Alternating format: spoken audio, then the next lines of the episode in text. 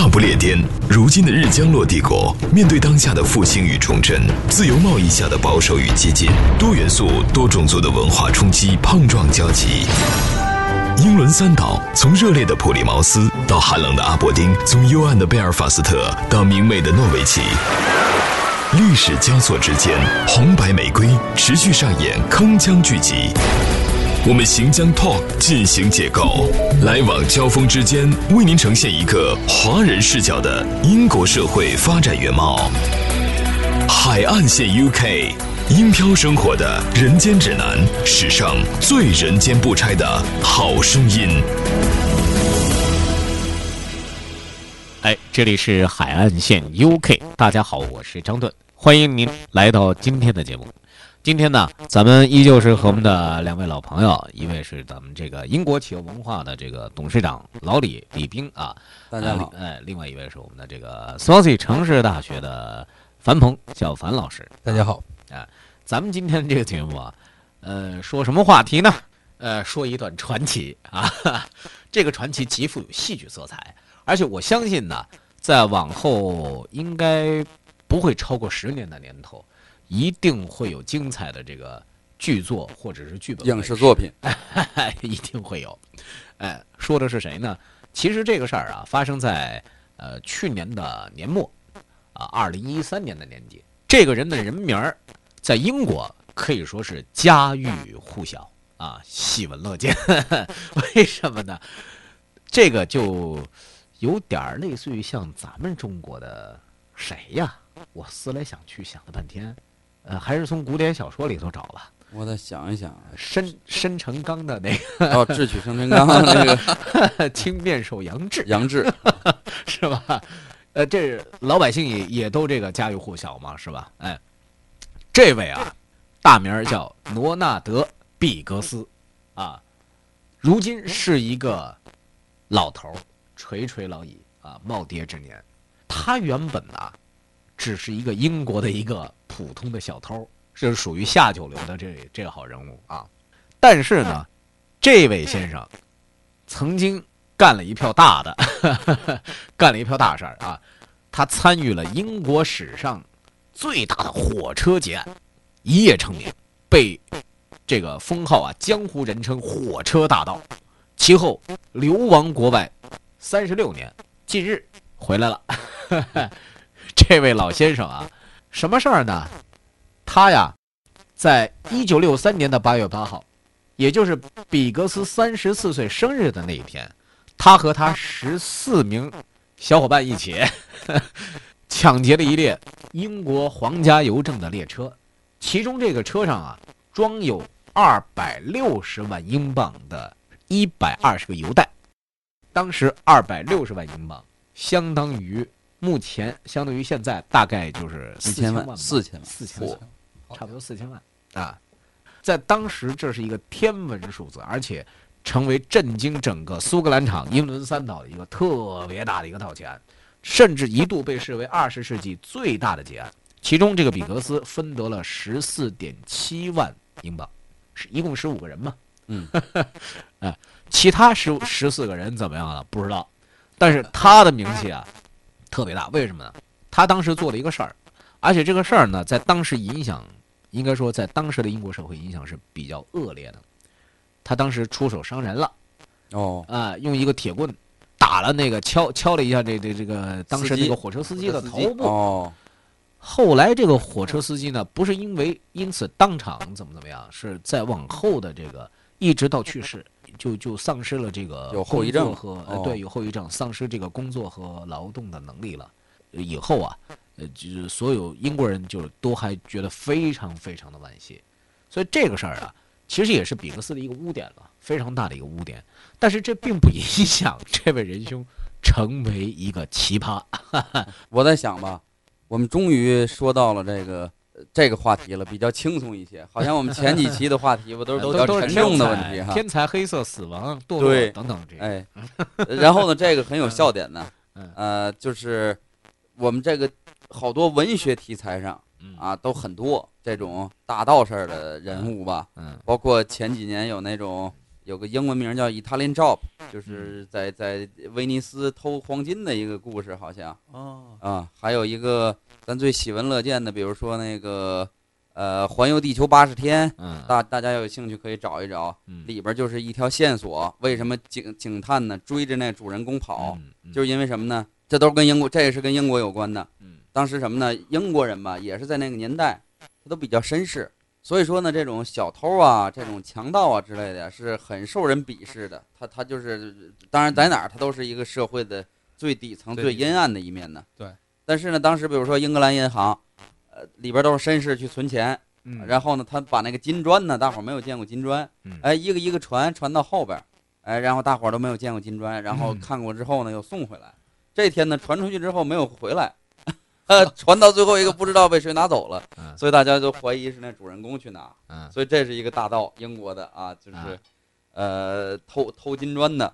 啊，然后呢，还有一个最近咱最火的一个片儿，那个福尔摩斯，新福尔摩斯，咱说的是在老福尔摩斯里边吧，嗯您可以找一找，有一个红法会啊。啊，红法会里边呢也是是偷银行的啊。啊，说一个英国没落的一个贵族吧，啊，就是骗了一个红头发老头儿，一个杂货店老板，然后呢，他在他那个房子里边呢挖地道，挖到那个银行的下边去偷金库，啊，啊，最后被福尔摩斯给识破了。哦。啊所以这种呢都是文学题材上的人物啊。其实呢，今天呢说到了这个真正现实生活里边也有这么一个哎呃喜闻乐见的人物吧，传奇色彩的人物，这是一个很奇怪的一个事儿。所以英国这个地方呢是出奇葩的一个地方。是，哎，他这个啊，这个比格斯啊，他骑，我个人觉得啊，不是说骑在这个世界的发生，当然这个这个巨款的这个数字已经是够天文数字了天文级了，已经是。啊，关键是什么呢？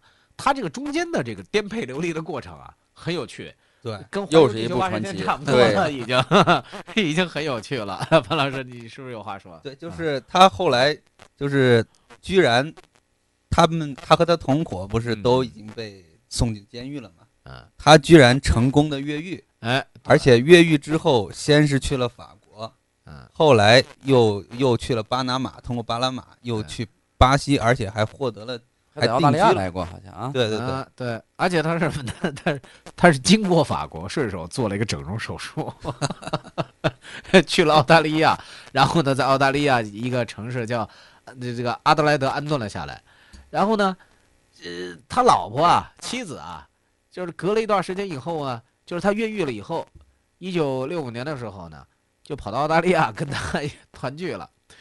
他在澳大利亚当什么呢？当木匠，他还是有一技之长，知道吧？有手艺活儿。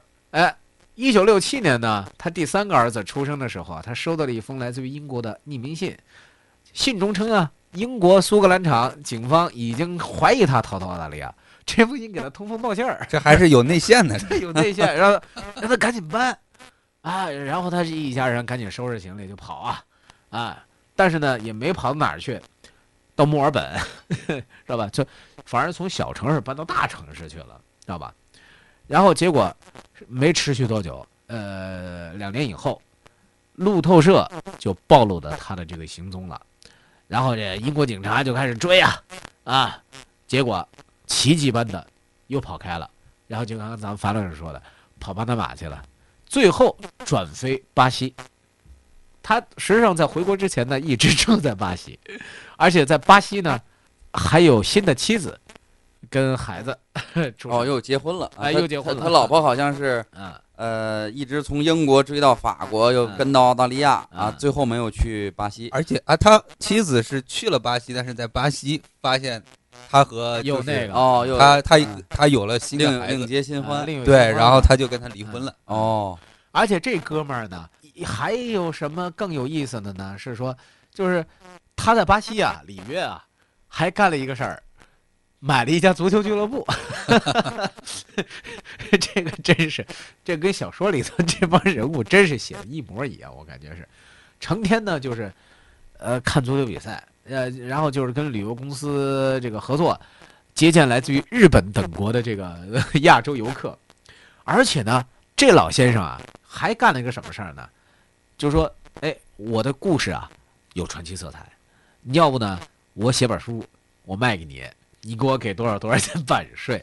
太有经济头脑了哎，啊！非常有经济头脑，而且就是说，呃得知他事迹的这个人呐，对不起，我用的是事迹啊，就是说跑过来说，哎，我给你合个影儿，呃，可以合合影多少钱一张，知道吧？就他他也不是说缺钱，他当时这挺有钱的，就是利用他自己火车大道的名气嘛，就是招揽游客。啊，然后就是跟就是跟人家胡吹神侃，知道吧？就是说我当年如何如何，我当年如何如何，呃，最后出售他的产品啊，有什么比格斯杯子、比格斯咖啡，还有一本自传 等等一系列的产品，哎，没错儿。到最后啊，他实际上是向巴西政府提出过，就是说我申请避难。呃，巴西政府问句为什么呀？因为我我儿子是巴西人呢，在这儿出生的。巴那个巴西政府说，我们国家没有这个先例。哎，你要么呢就被引渡，啊，要么呢有可能还会继续遭到这个追捕。他后来想来思去啊，思来想去啊，最后还是无处可去嘛，啊，最后就就就回到英国回到祖国啊，三十多年以后回到祖国呃，三十六年以后嗯回回到祖国，然后呢，他回来的原因，这老李喜欢，这这是更有意思，就是说我回国只是想喝上英国啤酒 然后享受免费的这个医疗，这就是我此生的愿望。当然，我还有一个愿望，就是女王，我希望能够特赦我。他打着这个算盘，你知道吧？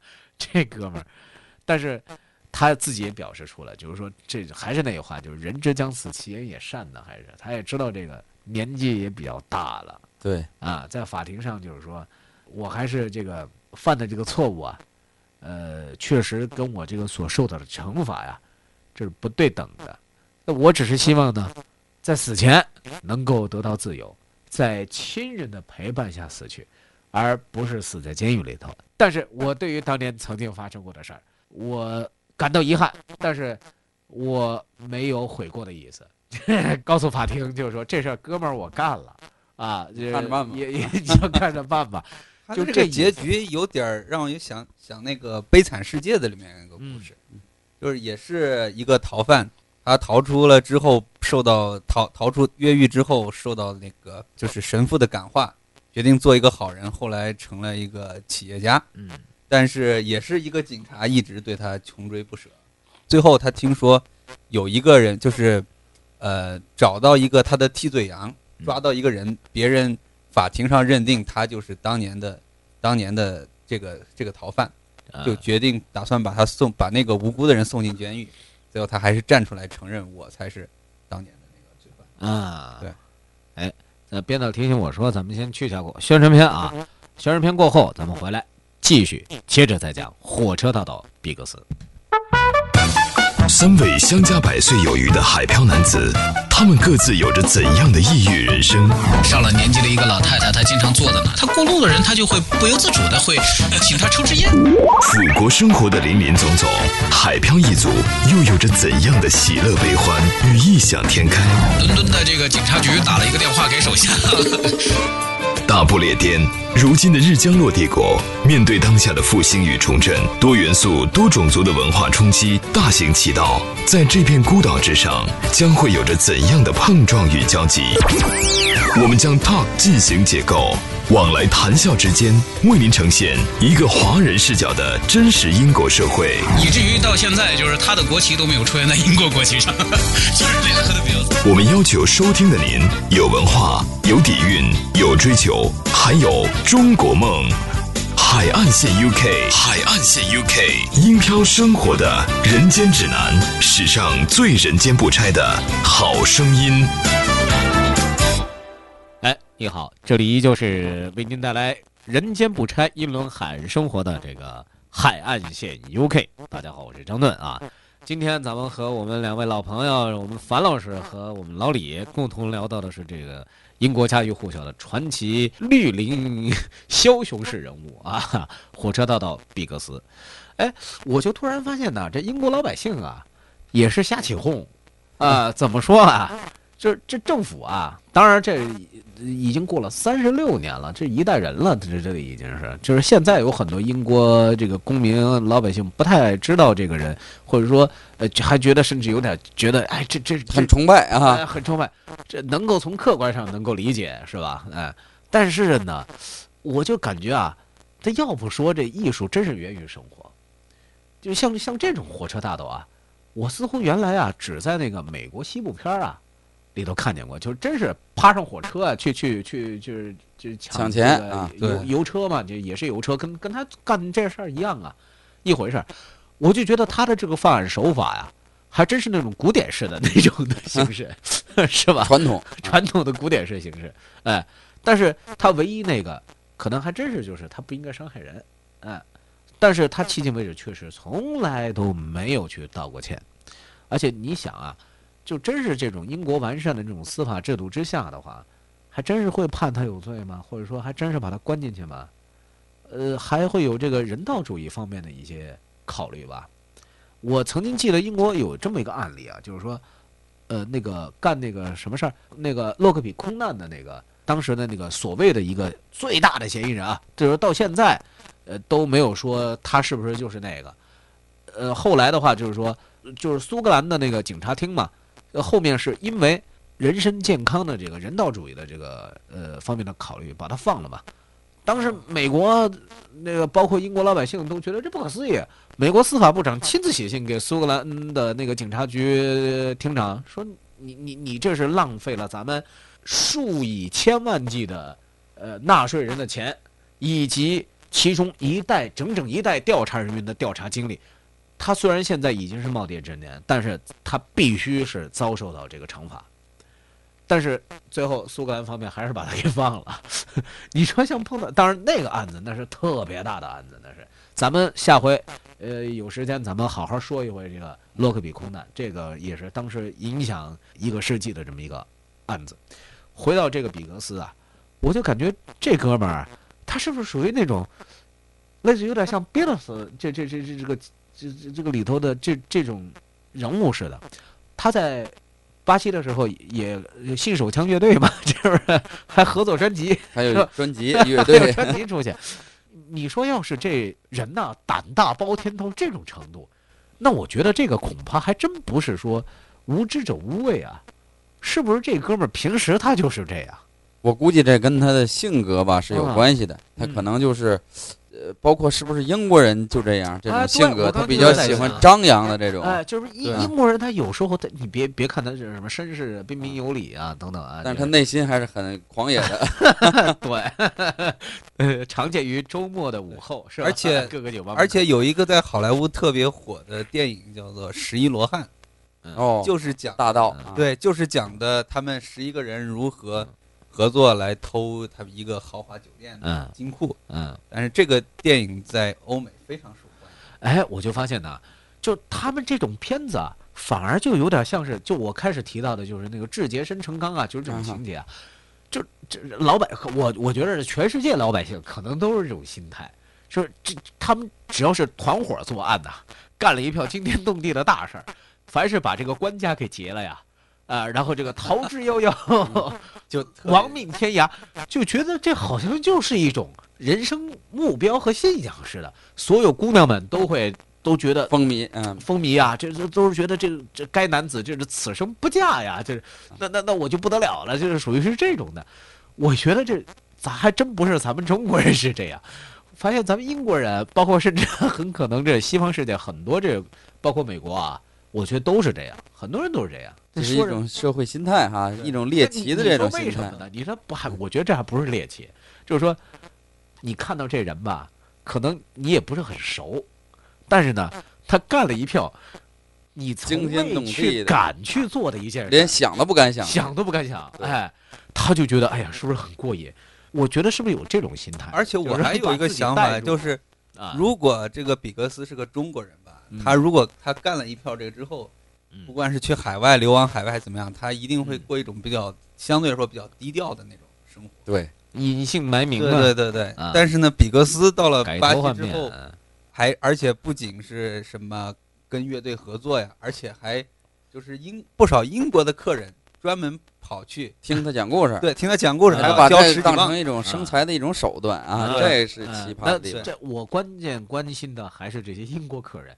你说他在英国国内不知道这些事儿吗？他肯定知道，知道千里迢迢还专门跑到那儿去说：“ 哎，你就是比克斯，哎 终于见着你了，哥们儿，这拍一照吧，还合个影儿。回来以后还发到 Facebook 上说：‘哎，你看我跟这谁谁谁，就觉得这是一个很荣耀的事儿。’我就感觉这是什么呢？这是跟当时英国历史上侠盗罗宾汉吧，对对对这，不都是这种都是一类的口吻吗？是不是？那梅尔吉布森演的那个那个勇敢的心嘛，这是那个那个那个苏格兰的那个呃起义者嘛，是吧？这不都是这样吗？是不是？就劫富济贫嘛，这都是属于这种形态的。